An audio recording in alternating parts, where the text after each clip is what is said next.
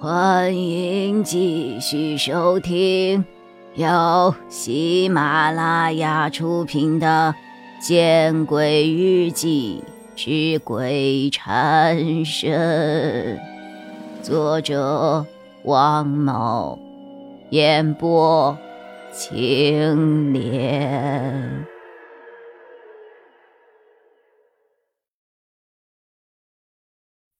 他的手里。拿着一根粗粗的麻绳，正在给其他的孩子做着解释。就就就是这样，绳子突然没有力道了，我我摸着漆就把绳子拽上来，结果发现绳子断了，我怎么叫二光也没有回应。那个小男孩解释着，还把麻绳给其他的小孩看。麻绳的一头仿佛是被扯断了一般，证明这个小男孩他并没有说谎。几个小孩面面相觑，既然是这样，那就证明二光是真的掉到井里了。围在井边的，毕竟都是一些年龄最多不过七岁的孩子。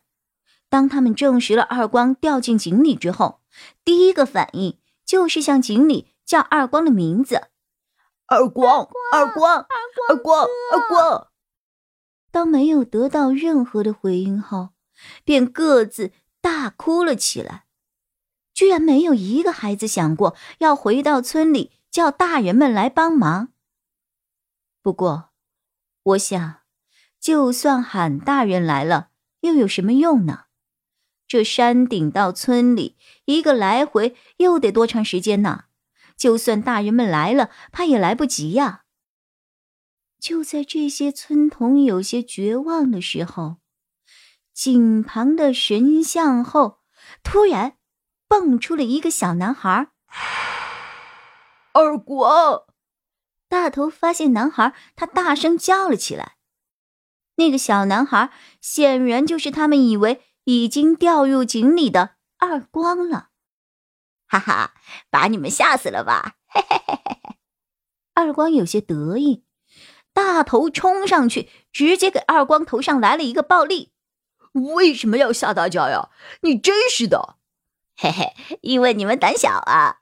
这个井通到神像后头的一个山洞，我最近发现的，所以故意吓你们一下。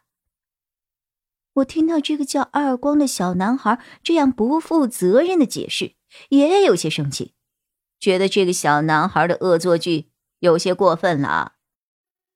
但是，二光突然用眼睛朝我这个方向看了一眼，却让我有一种别样的心惊。这个小男孩的眼神，怎么让我觉得有些不对劲儿？回去吧，以后不和二光玩了。走，走，走，走！大头说着，率先往山下走。那些孩子们显然也被二光的恶作剧搞得有些生气了，都不再理会二光，跟着大头一起下山。等到这一群孩子都走了，我才回过神来。我隐隐觉得有什么地方不对劲儿。山中的天气变化很快，刚才还是令我有些讨厌的艳阳天，没一会儿，太阳就被一大块乌云给遮住了。再加上山顶的树荫，这山上的光线暗了不少。我收起了伞，来到了井边，拿起了被孩子们遗忘的麻绳儿我仔细看了看麻绳断裂的一边麻绳的断裂似乎不是被什么利器所割断的，而更像是被什么东西扯断的，这让我有些疑惑了。二光再怎么说还是个孩子呀，我不相信一个孩子能有力气把麻绳扯断。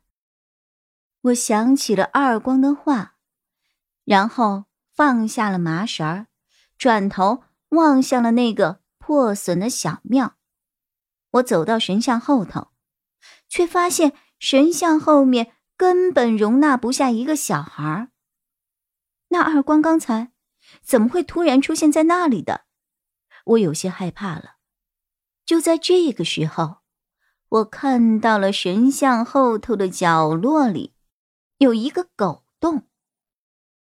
我松了一口气，想必二光是从这个狗洞钻进来的吧？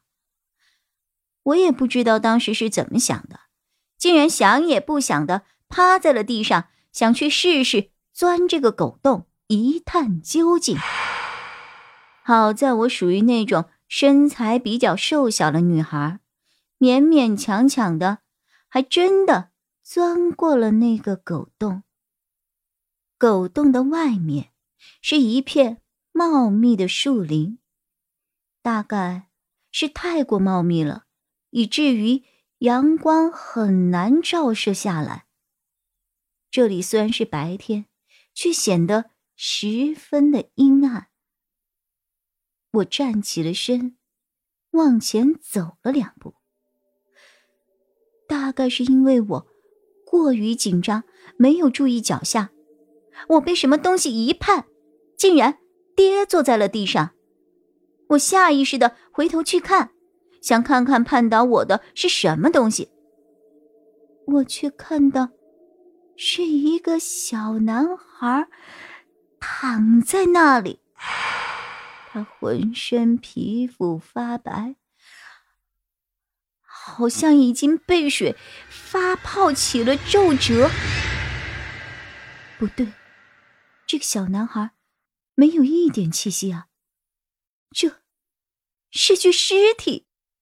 而且这个小男孩穿着的和刚才的那个二光一模一样。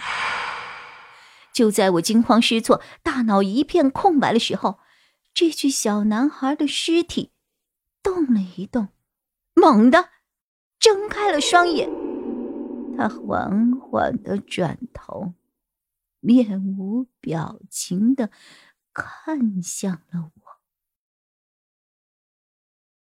本集播讲完毕，你关注了吗？还没有？那，你转头看看身后。